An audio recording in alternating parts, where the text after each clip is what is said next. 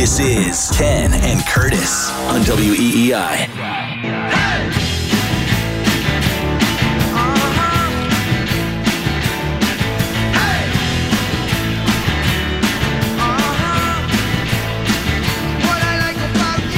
Gotta let that one breathe a little bit, Curtis. Does nobody have 21? Nobody had it since Clemens? I don't think so. That's a Jerry question, I know, but we have, is that Houck in 22? Whitlock, Whitlock's 22. Houck's 89? 89. Um, I, why why wouldn't they retire Roger Clemens' number? And what's the point of just not allowing other people to use it? If they're going to do it in Joe Castiglione's Hall of Fame year, they should make Joe happy and do it because he brings it up pretty much every broadcast. He wants Rogers' number retired, so they mean- should do it.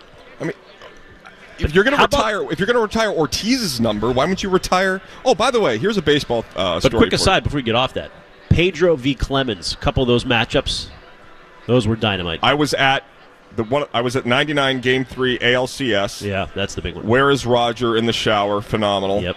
Yep. Um, the the best Pedro performance though, playoff wise, is Game Five ALDS 1999 Nine. against the Indians. Cleveland, yeah. Two grands. Got the grand slam by Troy O'Leary. Best call. I know Doug. I don't know if he's a Trupiano guy, but uh, grand slam, one of the best calls ever on WEEI. Way back.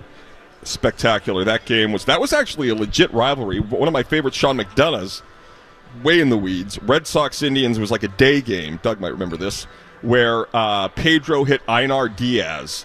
And Einar Diaz stared out to the mound, and Sean McDonough goes, "Future Hall of Famer Einar Diaz," staring out at Pedro Martinez.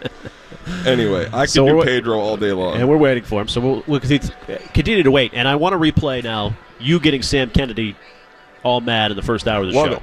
You we'll save this for the end. First, it was Tom Werner to respond, and then Sam. Very passionate. It's about a minute forty-five, the length of this answer. But Curtis uh, basically throwing down the gauntlet uh, Okay. as to whether they care anymore. Yep. And here was that your answer. point is that these issues come up around lack of focus or it may not be as important in it's almost a zero sum way. And what I mean by that is when you finish last two years in a row, of course those are going to be the questions. We have to acknowledge that and own that. In October of 2021, there was not one bit of discussion around lack of focus. Uh, there was no discussion of Liverpool or investment in other areas. You know why? Fenway Park was freaking electric. I've never felt Fenway Park the way it felt for that one game playoff against the Yankees when Xander took Garrett Cole deep. The place almost came down. I know it was 2021. It's a couple years ago. But why? We were winning baseball games. We're playing in October. When we have two sucky seasons like we've had, these are natural questions. We have to take them. But I can tell you, as a kid who grew up less than a mile from Fenway Park, if you think for one second that we aren't passionate, committed, dedicated to the Boston Red Sox, you're wrong, you're a liar, and I'll correct you on it because it's total BS and we are committed. We're frustrated. We take it personally. It angers us when we don't win, and we understand their natural questions. But look back in history, these questions come up when we're not performing at the major league level. We have to perform at the major league level, and those questions will go away. But to say that the attention or the commitment or the care isn't there is just flat wrong. So I would follow up with that. I thought Sha- uh, Sam did a good job there. There was some passion. If you're going to Called say, you a liar. I mean, I've been called worse. You almost swore. You really get under people's skin. You have a knack. That's kind of the purpose of this job, Ken. You should probably pay attention. Yeah, but this is even in your personal life. Yeah, people don't like me. It's fine. You know, I, I, most most most great acts are alone. You know, That's not true at all. Um, so. but I would say this very simply. If you finish in last place, you should spend. If you're passionate, you would do more investment wise to get the team out of the gutter. Right.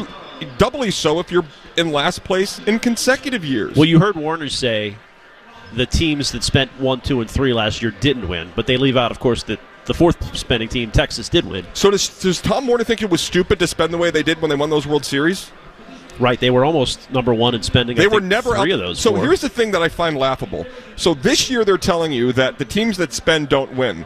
Last year, I believe opening day, Caskin Flagon, Gresham Fourier interviewing Tom Werner. Tom Werner almost jumped over the table to correct them where they were in payroll. Yeah. When if that didn't matter, if people that spend are dumb, why do you care what people perceive your spending to be? Especially if it's not at the top of the league. Yeah. You're, you're talking out of both sides of your mouth, which is what you do when you get caught and people don't think you're doing what you should to, for the team to be successful. You create new straw men to rely upon. Well, and it's also they, uh, you know, Tom made an emphasis that we want to sign our homegrown players and mentioned Devers, but of course, Right, so Mookie's the- gone, Xander's gone. They've lost a lot of that. Yeah, that works well with the, with the Rays and with the you know the Brewers, but that shouldn't be the Boston Red Sox approach, especially when they. If you're going to say that paying doesn't matter in at the top of the market, then why do you charge at the top of the market? But Why- that's why Cora, I think, has him in a tough spot. Cora's very oh, popular. I got to tell you, Cora has never seemed more at ease. yeah, but I think publicly, but I think behind the if- scenes he's bothered. Don't no, you? No, He I don't know. No, no, no. If you knew you had the opportunity to make forty million in your next deal, it's like senior spring. Yeah, but wouldn't you be insulted if, that they're not believing in you enough to just give you the contract now? Well, maybe he doesn't want to be here in terms of Well, yeah. where the direction of the organization is going. Maybe. Alex Cora needs to win another World Series without a stain to get to the Hall of Fame as a manager if he wants to get there someday. And so he wants to get there. Do you want do you want to manage this team or do you want to manage the Dodgers? Yeah, but they did get rid of Bloom, who I don't think he liked. So I think that probably made him happy. Okay, but if they but did you believe that when they brought in Craig Breslow that Alex Cora would be reporting to him directly? And there's only like ten good jobs for. I'm asking that question. Do you Oh. think that Alex Cora, when they removed Chaim Bloom, believed that he would then be reporting directly to Craig Breslow? No, I'm hoping he has some collaboration there. But uh, but what? So you're saying they're not being truthful about the? yes, I would. I would hope Breslow's listening to him. This is liar on liar. Well, no, I'm just telling you. Come on, you don't think Cora has a say in who they've signed and brought in? And I, I think Alex Cora is already getting dinner with Arthur Blank in his mind. I think Ugh. he's going somewhere else. He's he's looking at the next opportunity, and God bless him. but you don't want to end up in like Kansas City or like some of these. How many managerial? he's not going to get traded. Well, no, but you don't know what jobs are coming open. This is a good job. Playing at Fenway is awesome. Playing at Fenway on the weekends, Friday nights. He, as Sam pointed out, that's still Nine dollar college night. nine dollars. You can't beat that. I mean, you can't. Although you probably get beaten, so that won't be fun. and people care. As we've seen here at Winter Weekend, they're still passionate. They're invested. Right. It's one of the best baseball markets going. There are only five to ten good jobs. I agree, but he either gets one of those good jobs or goes back to ESPN for a year. I mean, that's his. I mean, it's not Yeah, like he's that's completely true. out of options. You think Belichick would do that if he runs out of managerial options? He goes into media. I would be the most grateful human on the planet if, for some reason, Bill Belichick decided to sit out a year and join Brady on Fox. Ugh. Belichick, Brady, and Burkhardt. what a team! Uh, that would be a disaster. It would be awful, but it would be Bra- Brady would be worse. Bill was good in that 100 best players. Like when he needs to turn it on, he's not bad. Right. Well, right. when he's talking about Matthew Slater, nobody's better. But Brady has a tough time ripping guys. At least he has. I By the know. way, nobody more nobody did more this season away from the game to dictate conversation than Tom Brady did talking about the penalties, the way games were called. I mean, whatever, doesn't matter. You don't like the guy, it's fine. well, But- Wiggy wants to unretire. I, I agree. He's still got some game left, so he should. okay, we've reached the Tom Brady unretire part of the Ken and Curtis show. Well, he is not coming back. You wanted Russell Wilson. I mean, if we're going there, right? Russell Wilson's like who, 32. who's better, Brady or Wilson? Um, let me see. Who's better, Russell Wilson or Tom Brady? I think Tom Brady's better than Russell Okay, Wilson. so why But isn't it a legit conversation? Why isn't Marv Levy still coaching? Because he's hundred. you know, at a certain saying, point, the last we saw Brady, he was good. He's got the same the numbers last that we Baker saw does. Brady, he sucked. He wasn't bad. He was not great. The Bucs were. They didn't lose to Dallas, it, which wa- is looked like, unnerving. it looked like a joyless slog. I mean, it was a tough year. I got to say, you and I were both wrong about Dallas. Can we admit that? I thought McCarthy was gone. That is stunning. But you know what this shows? It is really regarding how cheap NFL owners is. The o- owners are the only NFL owner today that continually p- pays people to not work is Mark Davis, who wouldn't know a, like he doesn't even know what money is. He's just like you So know. he's a good owner. well, I mean, his fans should like him. but I mean Tepper and Mark Davis they hire and fire everybody, but Jerry Jones doesn't want to pay. Mike McCarthy to do nothing, and then pay Bill Belichick twenty million dollars. That's Yeah. what it came to. I, my guess is Jerry called Bill, right? And Bill said either he's interested or he's not, and what the pricing would have be, it would have been. And, and What Jerry, you, so you think Bill told him I don't want to go there? I think financially, that Jerry didn't want to put that amount of money into a coach and have another coach not doing anything. Now, I missed you guys were chatting about uh, Steve and Brian Belichick a bit on the show this week. Are you of the mind? Do you believe Mayo would actually keep No, them? Okay, No, because I, I don't buy that either. that was another case of the that's where the Patriots and Red Sox have really coalesced. It's in this attempt to create an image that defies what you're actually seeing. Like Bill Belichick was fired. It's fine. He was, you know, reached the end of time with the team. He was there for 25 years.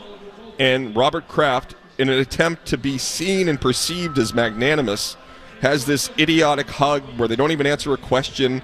And then a day later, you see the story leaked to SI that, or rest in peace, that um, that the uh, that Stephen and Brian were offered positions. Right? You know what the issue with that report is? If they were offered positions, they would be retained Yeah. they, they, that was this thing as a olive branch to Bill to say, if you come on stage, we'll make it seem like the kids were still offered a job here, even though nobody in their right mind believes they'd stick around. Well, it's it's actually a good. I, I agree with you. I think the vast majority of the people don't believe it was real.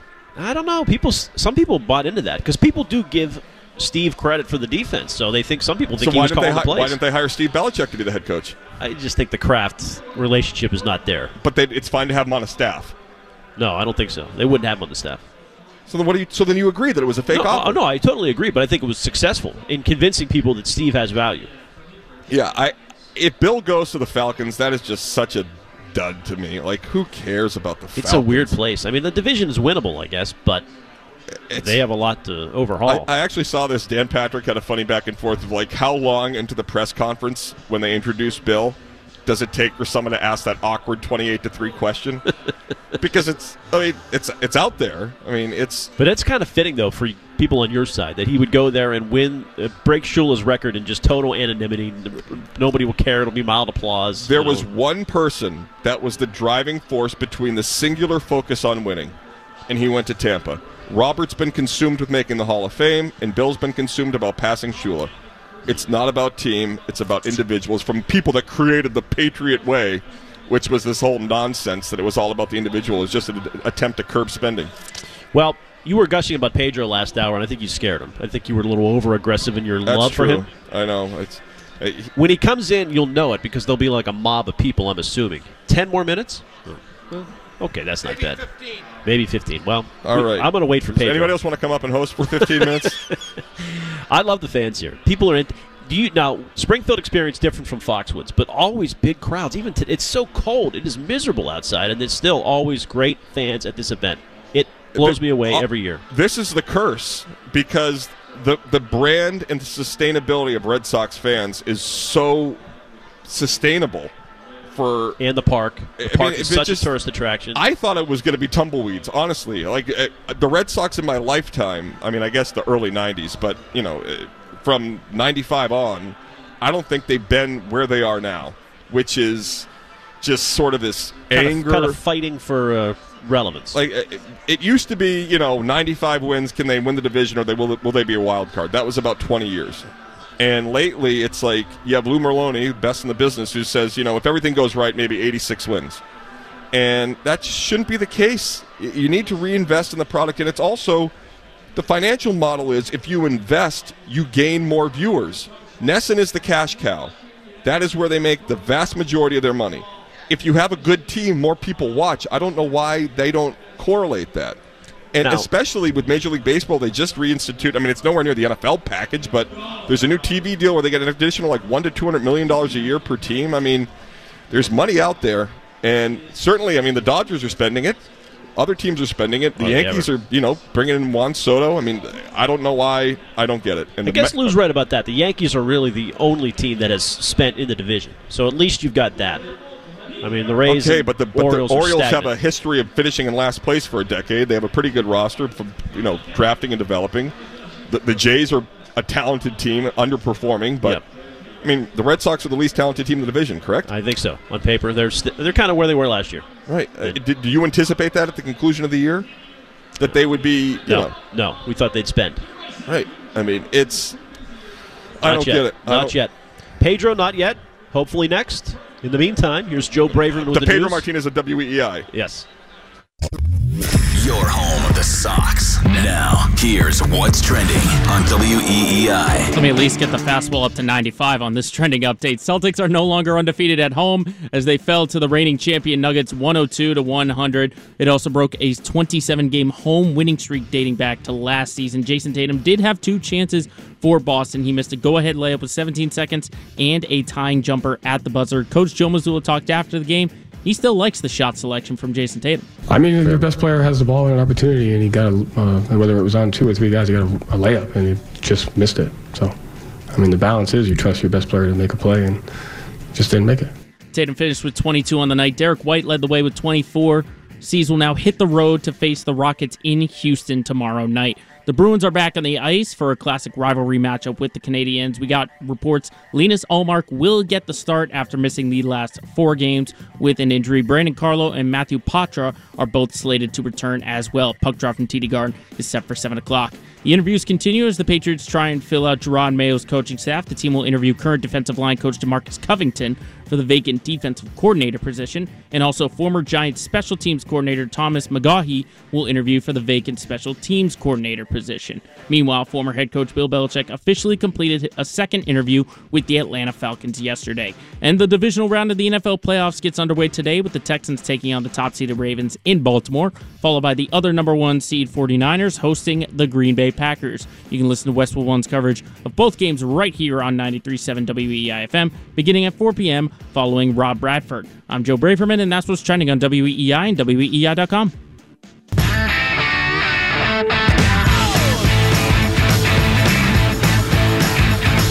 Our coverage of Winter Weekend here at the Mass Mutual Center, presented by McFarlane Energy, the heating, cooling, and bioheat delivery pros that Eastern Mass and all of Cape Cod depend on. McFarlaneEnergy.com. By the E.L. Harvey companies, including Nauset Disposal and Miga Disposal Curtis, your trash collection and recycling providers. And by Aviva Trattoria, Italian inspired, locally made from fresh, whole, locally sourced ingredients. And uh, you guys will be heading to Fort Myers, Greg Hill Morning Show on location You're not coming? I will. Uh, I'll be there, but on a separate uh, time. Oh, Yeah, on a separate time. And look who we have coming to the stage now. Pedro is on his way. I thought you were going to say Bradfo. I was going to jump on. We finally have Pedro Martinez coming. By the way, Bradford will be on one to four, so after us today. and I just got a nice Baseball Isn't Boring uh, sticker here. Very good. And uh, yeah, so we'll be down there at the end of February. End of February, which is always a good time to go. Players haven't uh, been over inundated with the media requests, and the games haven't really kicked off in a full way yet, and it's exciting. So we'll hope that some of those guys turn the corner. Pedro looks like. I mean, talking about Brady. I mean, Pedro looks like he did when he was playing. Yep. Ha- hasn't aged a day. Not a surprise. No. And uh, he's been, uh, of course, a great representative of Boston and the Red Sox since he retired, including his Hall of Fame. He is. Hello, Pedro. Thank you for coming, sir. Pedro. Pedro Martinez, everybody. Three time Cy Young Award winner and a Hall of Famer. And he joins us here on the Ken and Curtis Show, and we are honored. We are honored, sir. How are you? Let's see if we can. We I gotta feel get- great. Oh, good. Oh, there Th- you are. Thank you for coming by, Pedro. I was been talking all day here, knowing that you're coming by, about what you brought to Boston in the you know late '90s, your arrival, and how you made Fenway totally transform. It brought this energy where people dictated their social lives around your starts. You know, we talk about the 2000s and John and Tom and the new ownership and everything, and that's all right. They, they made a lot of great changes to Fenway Park. But this, this sort of pendulum moving towards winning began when Dan Duquette traded for you.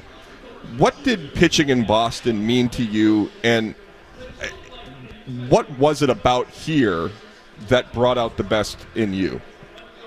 Well, thank you. I, I'm glad I'm in this position to answer this question because I think right now we are in the same position to actually bring, uh, define character, define attitudes.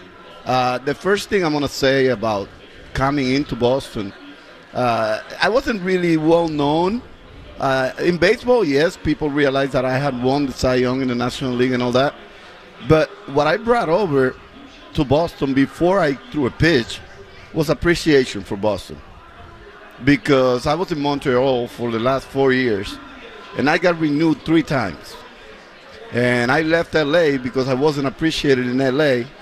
And the first night I came over with my little short sleeves shirt that I brought over from Dominican, uh, was a whole bunch of people like this covering the gate where I where I where I was arriving from, and uh, right away I realized that this was different. That people got really excited about me. That that I needed to commit to Boston and that I needed to show Boston the same appreciation they were they were showing for me, even though I hadn't throw a pitch in Boston. So that's the kind of culture that I wanted to build. I wanted to build a good relationship with Boston. I did that. I wanted to compete to the best of my my abilities for Boston, and I did that. And I was talking to David yesterday and talking to Tek, and we were all three sitting in the in the room in the back room before we came out, and, and I said to I said to David, I think looking back on it, we left the culture of winning. We left a kind of a sense of a different character, different attitudes, but all winning attitudes. And if you watch 2004, that was the team that finally got it for Boston. Right away, 2007, there were a lot of the players from 2004. 2013, there were still players that were coming up, not only homegrown, but also with the same attitude that we have. We didn't like the Yankees. We didn't like anybody. We just thought we could win. And that filter all the way up to 18. Once all of us left, it seems like a little bit of the culture has been missing. Plus, uh, you know, management change, uh, GMs change, and the things that we did kind of have been sliding away from what what, what we had in, in our minds and, and in our hearts. And Pedro, going to those you, David, and Tek, the first word I think of is accountability.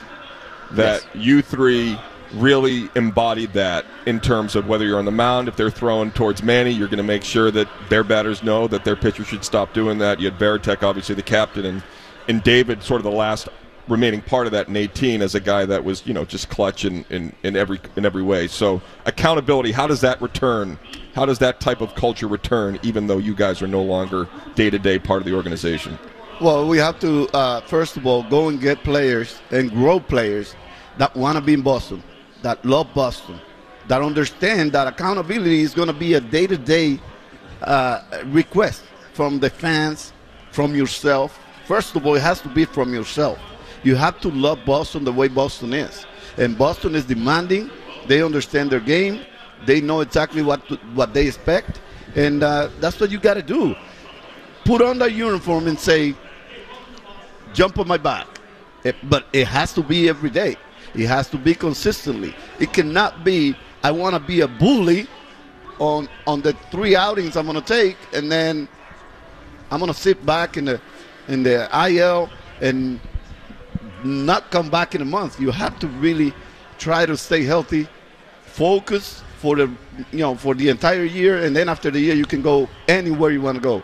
But Boston is going to demand that you play hard, that you're accountable, that you show your face the days you struggle, even though you you have to probably say what you don't want to say, but be honest, and uh, they they're going to know it.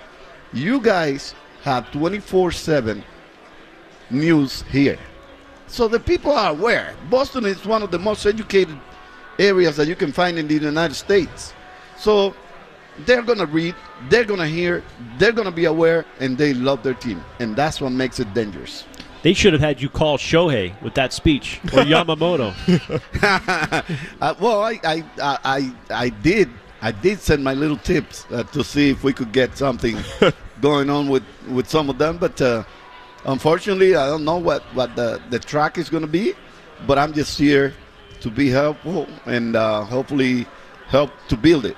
Did you always have that attitude, or did somebody pull it out of you before you came here, or was it Boston where you were intimidating on the mound, behind the microphone? You were a good quote. You weren't afraid. What brought it out of you? uh, confidence and honesty. I mean, I, yesterday I, I broke down with Wakey because uh, a lot of people don't know because it, go, it, it happens be, behind the curtains what we do together. And when I first got here, I was a little lost in the space in Boston. I didn't know what to expect. I didn't know what to do. And Wakey took me and said, "Hey, listen, Boston is just like this and like that. We win here, everybody's going to go crazy." I said, "I don't have a problem with trying to win. I don't have a problem with protecting my teammates, especially when you kind of because I grew up in the Dodgers organization, kind of being pushed away. You're not good enough for us. And then I asked to be traded to the Yankees. They gave me the option to, to be traded to the Yankees. The trade almost happens three times, Oh man, and they reversed it. thank God. So yeah, thank God because all of a sudden all the anger I had, and then you push me aside because you don't want me. Well, pay the price. Right. Yeah. So I I, I, I hated facing the Yankees. I, I didn't like the Yankees. you talk going back to the accountability, and you know we don't get this opportunity often to, to speak with you.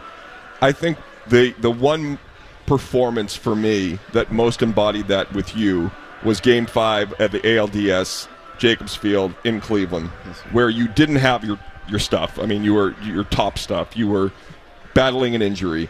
You got in there and willed the team, along with Troy O'Leary and some other people, to to get that victory. And I feel like you said it with Wake saying it's simple, you know, just win and they'll be happy. In that way, Boston's easy but difficult, Yeah. right? I mean, you basically you just have to sh- do your best and answer questions after the game, and then if you're like Pedro Martinez, you'll walk into Boston for the rest of your life and be surrounded by throngs of fans that want to say thank you for what you did. I don't want. I don't feel afraid to do anything in Boston. You know, I I, I, I was a bully as a pitcher. I, I was someone not intimidated, not to the situation, not to the big moment, not to any hitter, not how high, how tall, how whatever you are. You were just a baseball player, and I wasn't intimidated. But the only thing that will make me weak is is having moments like that. And I'm not afraid to show Boston that I'm sensitive towards a friend, towards a brother, towards anybody, and I'm sensitive to other people too. Uh, you know, and and that's the beauty of Boston. Boston also understands that. Boston understands that uh, you can be sensitive. I, I, I, didn't like the media that much, but I, I was responsible enough to answer my questions every time you guys ask me questions. So for me, uh, even though I had my moments of frustration, I had to. You guys were making a living. You guys needed me to give you quotes. Manny didn't like to talk to the media, but he would talk to me, and I will give you the quote. A lot of times, you guys saw that. Manny would not talk. Manny was afraid of shy to, to speak to you guys, but I wasn't. I knew who I was. I was doing it clean. I was doing it the way I should have done it. So why not give you my face? Oh, you, you lit me up today? So what? There's another team coming in to- into town, you know? You have to do what you have to do.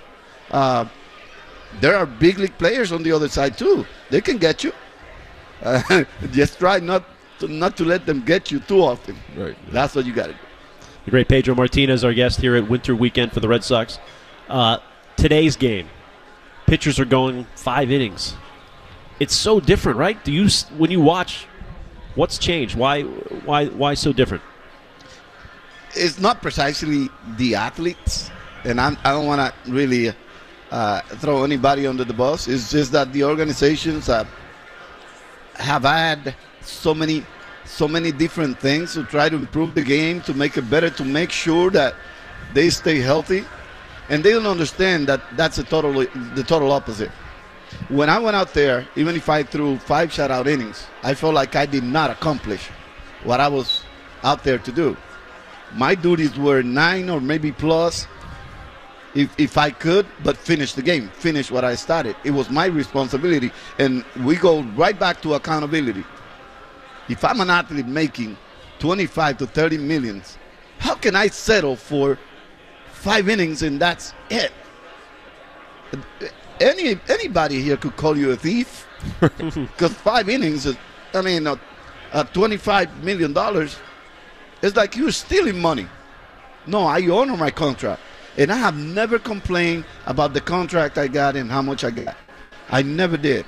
I always wanted to be you know, the guy responsible for the money I was making, and responsible to the community, and responsible to everything I needed to do. And I did it. And I did it. And I can hang my head high now that I'm retired and say, I made what I deserve, not what these kids are making. It doesn't bother me. It's good for baseball that the players are well paid, but they, they need to be accountable themselves and, and honor the amount of money that they're making. They need to realize that and, and have integrity and say, I am not a guy for four innings or three innings. I'm better than that. Or else your game is going to stay at the same level. Mediocre. Yeah. I wanted to be the best I could be. And I, I, I, I thought I did the best I could possibly get from this small body. I'll say. I mean, the, from my perspective, your peak is the best Boston athlete I have ever seen with my own two eyes. Better than Tom Brady's peak. It was in an era of offense. Your numbers were historically You great. can say it in the steroid era. in the steroid era. Yeah. I mean, it was watching that 17 strikeout performance at Yankee Stadium, watching the 99 Game 3 ALCS against Clemens, watching your performances.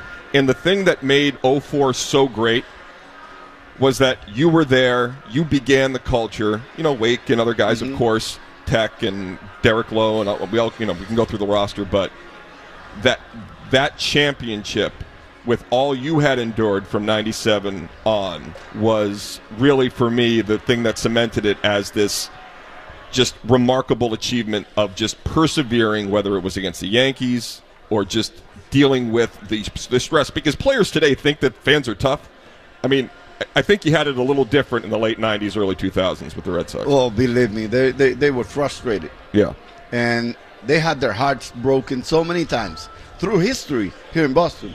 The first thing I did before I got into the clubhouse was read a lot about the, the history of Boston.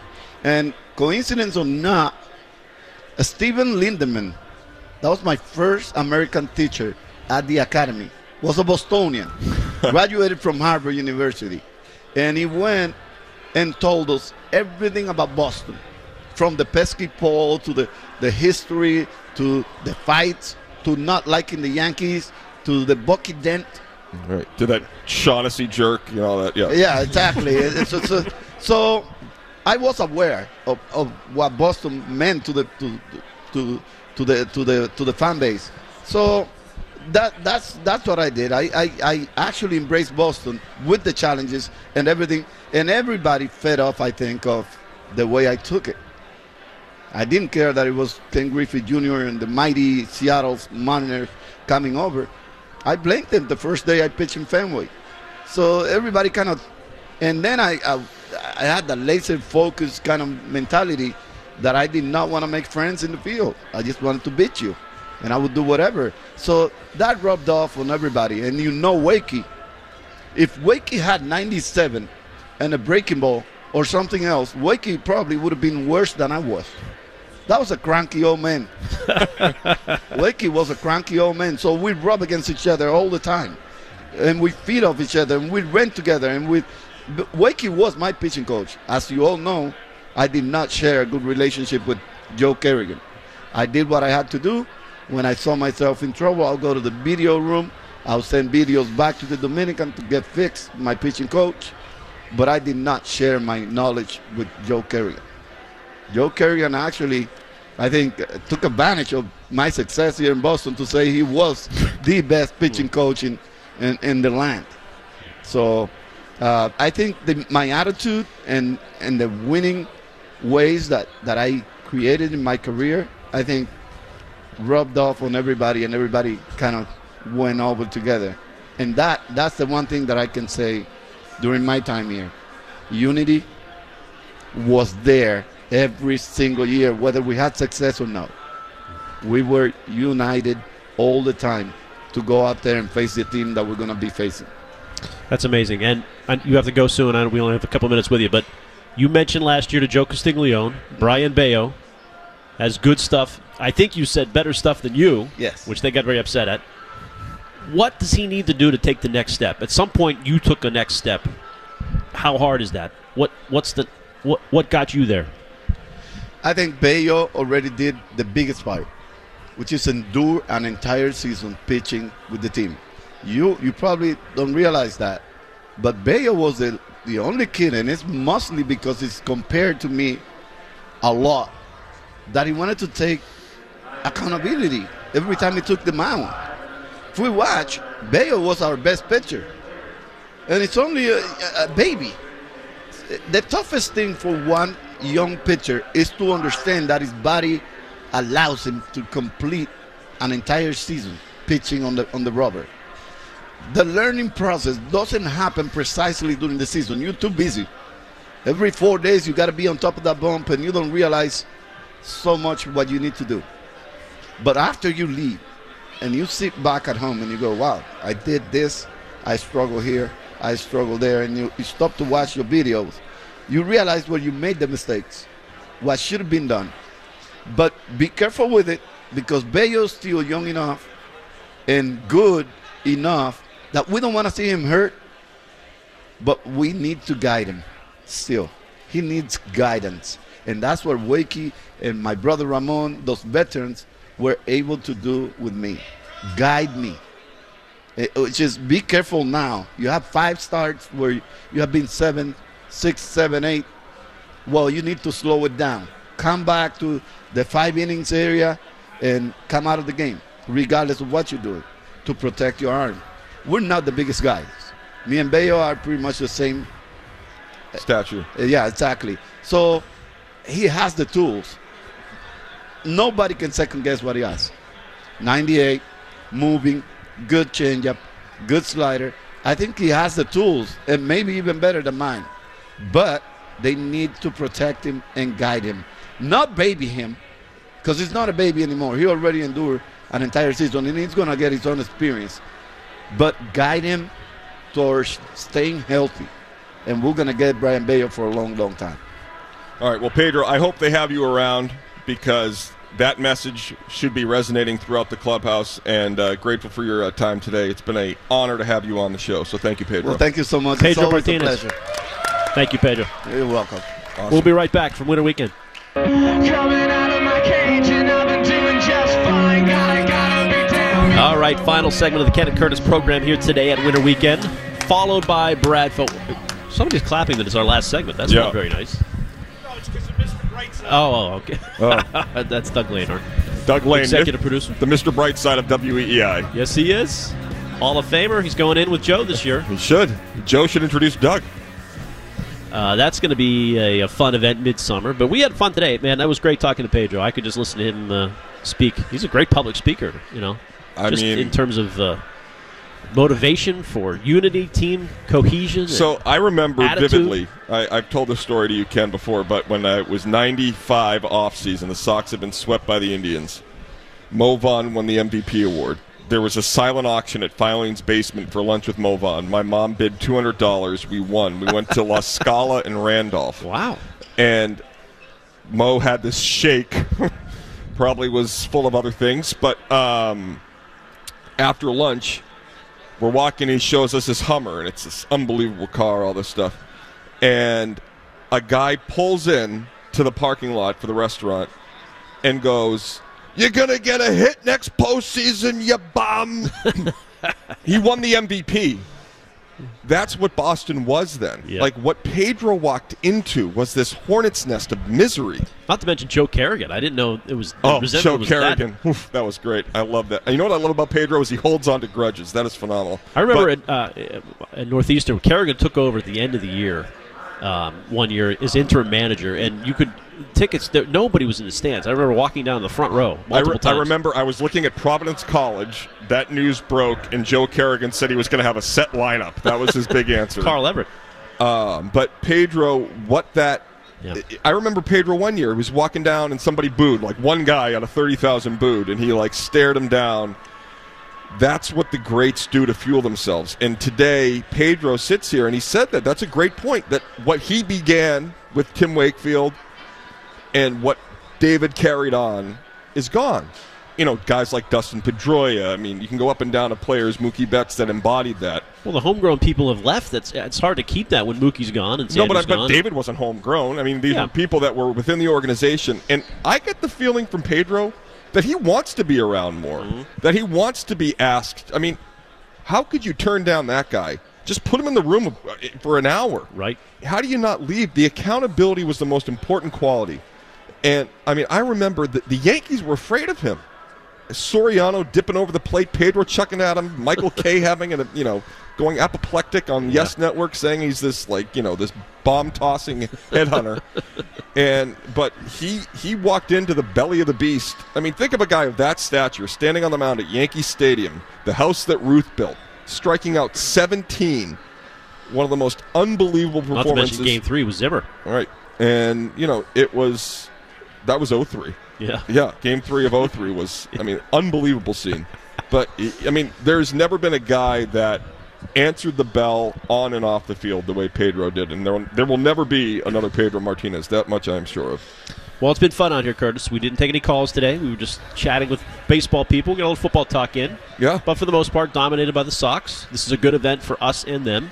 Great day. And, uh, you know, there are a lot of skeptics, obviously. They're going to have to prove it, as Sam Kennedy said. You got him going. Fair question. Maybe a little over top in his response, but I think he probably felt he had to be. I think I got the brunt of the fans last night. Yeah, yeah. I wonder that if Werner and Henry sit around sometimes and are like, these people are so ungrateful. We won four, and this is how they treat us. Right. Or do they know that's what they signed up for? But the fan base says you're charging us for championships when you're in last place. So you got to get it both ways. You can't, you know, if you want to be the Brewers, fine. Then have, you know, Bernie Brewer Day and give me a $5 beer and a hot dog and $20 parking and I'm, I'll sign up. But it's not the case at all. So I don't know how you continue to. They, they, they increased ticket prices this off. It was only by a couple percent. But you're decreasing payroll and increasing ticket prices. I There's mean, a, how lot do of, you. a lot of pressure on Breslow to produce early because it. Breslow, my takeaway, my takeaway, Pedro is still the Pedro, and Breslow is the opposite. He looked like he was a deer in headlights. Holy cow! All right. Well, Bradford's up next. He's got uh, Triston Casas coming on. Pivetta, who ducked you this year because you That's and all right. Pivetta had a big I stare mean- down last year. That pitch count conversation, or not pi- pitch count, Pitch clock. Yeah, it's like the Gettysburg Address of the speed of baseball. Right again, Curtis. Like you nailed it. I mean, I wonder if Pivetta like was haunted by that all year. Be like, God, He- that he- guy Chris Curtis was right. He privately apologized.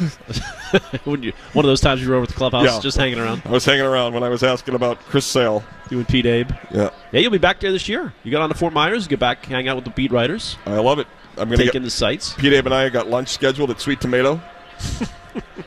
Alex Speier. We walked in with Alex today, by the way. You and Alex got frisked by the security here at The the, most Mutual Center. overzealous security guard. It's like I was walking into the Unabomber. I'm like, it's what are you doing? Well, you are suspicious. Oh, yeah, I mean, you yeah. look, look off. Right, well, that's. I mean, I don't, if I got frisked every time I looked off, I'd never get in anywhere. I felt safer having walked through there, and then you know I felt bad for Alex because he's the nicest guy ever. There's no way he's got anything going on. he literally gave Alex a full cavity search in the middle of the day. well, you're safe here. You know that. Oh my god. We Anyway, uh, we love our Springfield affiliate 105.5, and we'll be back out here for the road show at some point in the spring. we will and snow show big uh, event coming up a week from yesterday. Yep. Two, Two weeks weeks- from weeks. yesterday. Groundhog uh, Day. Loon Mountain Groundhog Day, and every day baseball isn't boring. Mm-hmm. That's true. I'm gonna get. I've tried to order online for Red Rose. They aren't even accepting orders, so I'm gonna have to go back empty-handed. Don't forget to check out the Baseball Isn't Boring podcast, and also our guys from Play Tessie are here. Cooper Leonard, Gordo, Sammy, they're They all sh- here. They should have gotten Tessie on. Yeah, maybe they will. Maybe they got a picture for the uh, for the book jacket. All right, All right, Ken. great thank job you, by Doug friend. Lane as well. Thank you to Doug for Thank you, his Doug. Uh, expertise. God and bless. Uh, yeah, thanks for all the fans for coming out and listening in. We love Springfield. Bradford next. Don't go anywhere.